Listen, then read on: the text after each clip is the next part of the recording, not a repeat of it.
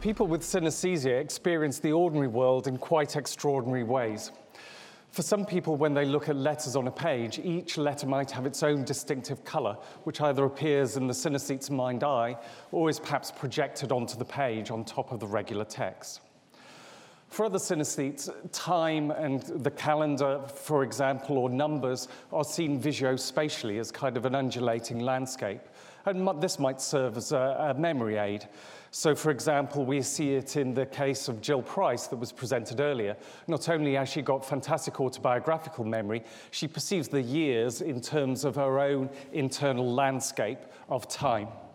This is one of uh, my first case studies of synesthesia, and this is a man who tastes words.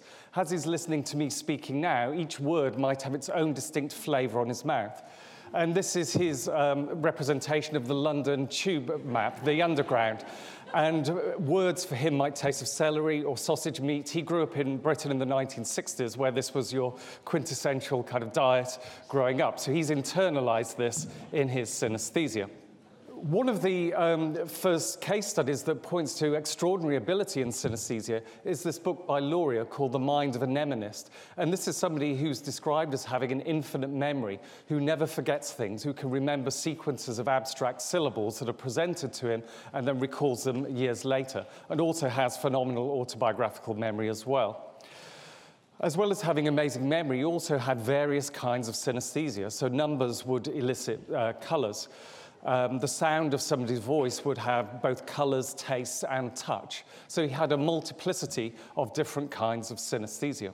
And this is a case that we've already heard about who has both synesthesia and Asperger syndrome, um, high functioning autism. So Daniel could recite pi to 20,000 decimal places, a feat which takes around five hours just to say the digits aloud.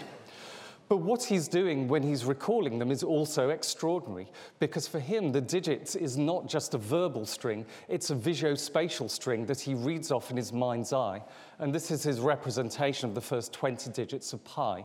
For him, each digit has its own particular color and its own particular texture and its own position in the sequence that he reads off as he's recollecting this sequence.